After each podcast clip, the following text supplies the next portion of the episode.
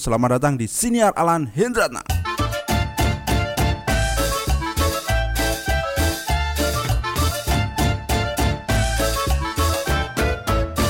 Selamat datang di Siniar Alan Hendratna Kembali dengan saya Alan Hendratna hmm, Apa kabar teman-teman? Pasti pertanyaannya itu-itu mulu ya Oke terima kasih pada hari ini adalah hari Senin eh, Tanggal 8 bulan 11 November eh, Tiga hari lagi adalah hari Harbolnas. Tapi yang perlu diingat adalah dua hari lagi tanggal 10 nanti adalah hari pahlawan di mana kita memperingati perjuangannya Bung Tomo kala itu di Surabaya untuk merobek bendera Netherlands menjadi merah putih biru menjadi merah putih yang birunya disobek.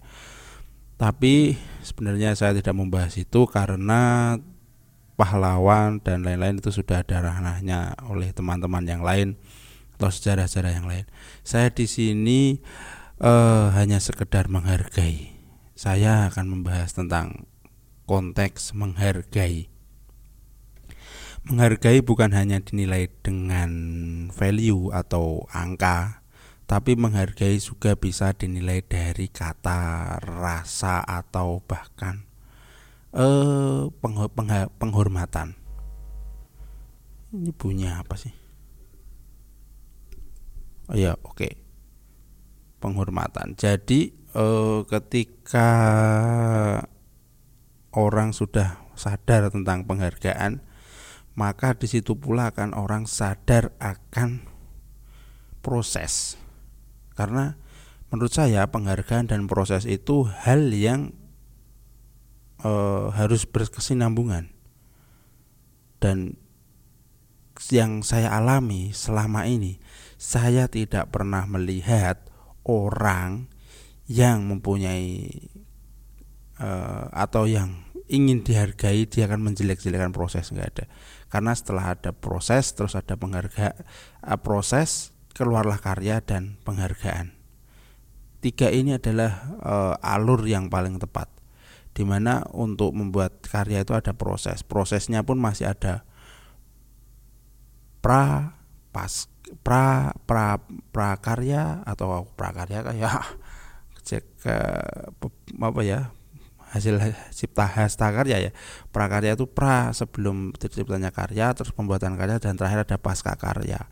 Di mana tiga ini berhubungan kemudian setelah itu itu yang dinamakan proses terus terciptalah karya.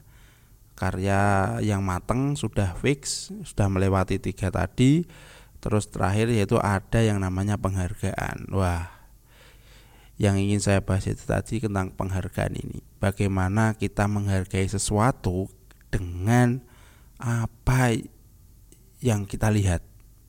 Karena sering sekali terjadi orang yang selalu menilai kadang ini jelek.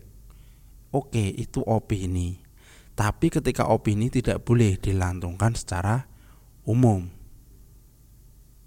Paham gak ya jadi ketika opini tentang jelek dan baik itu menurut saya tidak pantas diungkapkan secara umum dalam arti e, ada pameran lukisan terus ada yang mengatakan lukisan ini jelek dan itu dikatakan di saat pameran itu itu tidak pantas. Menurut saya itu tidak ada yang namanya meng, itu tidak menghargai jelas. Sudah pasti tidak menghargai. Karena terjadinya lukisan tersebut ada prosesnya yang terlalu panjang. Bahkan nggak hanya proses tapi caranya untuk meramu itu susah banget. Jadi tolong teman-teman yang mungkin ya yang paham janganlah mengungkapkan opini di tempat umum itu. Yang kedua, orang yang berkarya, saya yang saya temui ini yang saya temui, orang yang berkarya mempunyai karya itu tidak pernah mengatakan jelek karya orang lain. Saya temui banyak banget teman-teman saya. Jadi ketika saya di band ada teman yang ngeband juga, selalu dia mengatakan, "Oh, bagus." Walaupun dalam hatinya nggak tahu ya, tapi secara gestur tubuh dia mengatakan bagus karena beliau tahu proses pembuatan karya itu seperti apa. Dan kata beliau kat, kata beliau begini orang yang biasanya menjelekkan karya biasanya dia yang nggak punya karya. Biasanya. Walaupun nggak semuanya ya tapi biasanya orang yang nggak punya karya itu biasanya yang menjelek-jelekkan karya. Dan orang yang punya karya pasti gak akan menjelekkan karya karena tahu proses pembuatannya. Kayak editor film itu paling kurang bilangnya bukan jelek kurang tepat. Coba dikasih gini ada solusi. Tapi kalau orang yang nggak bisa hanya sekedar ngomong dia pasti bilangnya jelek dan tidak jelek. Udah itu aja karena kepuasan uh, kepuasan hasil saja, bukan uh, kepuasan proses. Bukan berarti saya membela diri untuk ketika saya berproses ya, tapi ini hal yang dilakukan di lapangan seperti itu. Banyak orang yang mengatakan, ih gambarmu jelek. Biasanya orang yang seperti itu, dia malah nggak bisa gambar. Teori biasanya. Karena banyak banget orang yang teorinya bagus tapi ya di lapangannya enggak tapi ada juga yang di lapangan bagus teorinya enggak. Itu harus saling melengkapi. E, di mana orang yang berteori itu ya juga enggak boleh menjelekkan yang di lapangan. Yang di lapangan juga enggak boleh menjelekkan yang berteori. Itulah perannya akademisi dan praktisi. Seperti itu. Kembali ke har menghargai tadi. Di mana e, menghargai ini harus kita mulai sadar dari sekarang. Karena bagaimanapun Eh, kita menghargai itu sudah membawa atau mempercayai proses pembuatannya. Cukup dengan bagus, coba mungkin diberi ini sedikit. Nah, itu baru uh, itu itu bisa jadi masukan atau kritik ya. Karena kebanyakan tapi kebanyakan orang yang menghargai itu sekarang masuknya ke opini jelek. Udah selesai. Terus gimana? nggak tahu. Dan ada teman saya itu Oke, dia mengatakan jelek, tapi dia membenarkan. Ini kurang tepat nih. Menurut saya kok gak pas. Dibenarkan. Berarti beliau paham. Bukan hanya sekedar bilang jelek, tapi nggak tahu caranya buat.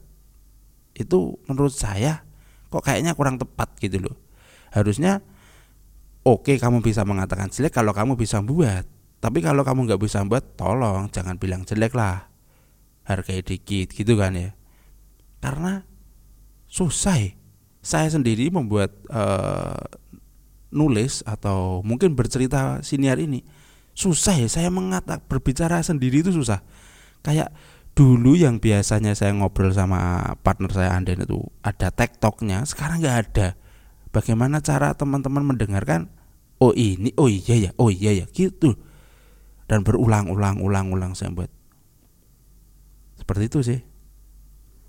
Ya jadi ketika menghargai tolong jangan disebutkan opini di sebat di, di tempat umum atau kalau mau beri masukan ya secara pribadi japri jangan jelek nih. Ah ah nggak jelek nih. Nggak bagus. Kalau kalau beliau eh, kalau anda bisa silakan. Kalau jelek perbaiki. Eh, kasih solusi. Solusinya ya ya ya, ya ya jangan cuma solusi ngomong tapi uh, ini seperti ini biar biar kita tahu. Karena yang diucapkan jelek kadang nggak tahu caranya bagaimana memperbaiki solusi itu. Nah, pada ada hal ada juga yang lucu seperti ini. Ini jelek nih harus diganti. Loh gantinya gimana? Ya biar cara nih pokoknya harus ganti. Wah oke okay, oke okay, biar cara nih katanya biar carane itu kan luas itu. Kita garis bawahi. Setelah saya kerjakan dengan cara saya sendiri? Salah lah katanya bicara nih kalau gitu jangan bicara nih toh. Tapi harusnya pakai caraku gitu. Jadi saya bisa ngikutin caramu dan aku meng, diajari oleh caramu. Bukan bicara nih ketika saya menemukan cara salah. Ah oh, itu yang sering terjadi di lapangan. Oke teman-teman. Saya harap uh, kita sudah mulai harus sadar dengan menghargai walaupun dengan kata oke okay, nice baik tapi itu sebenarnya membuat atau memotivasi orang yang berkarya untuk membuat lagi. Iya, saya, ya saya tahu pengalaman Anda lebih banyak, pengalaman Anda lebih baik, tapi nggak gitu caranya. Ngomongnya lebih baik. Per, dekati personal ngomong kurang tepat. Lan, coba seperti ini.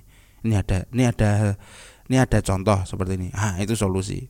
Jangan jelek ya pokoknya jelek itu selera bos beda oke dan ini karya bu, karyanya bukan untuk klien tapi karya untuk saya sendiri dan kalian hanya menikmati.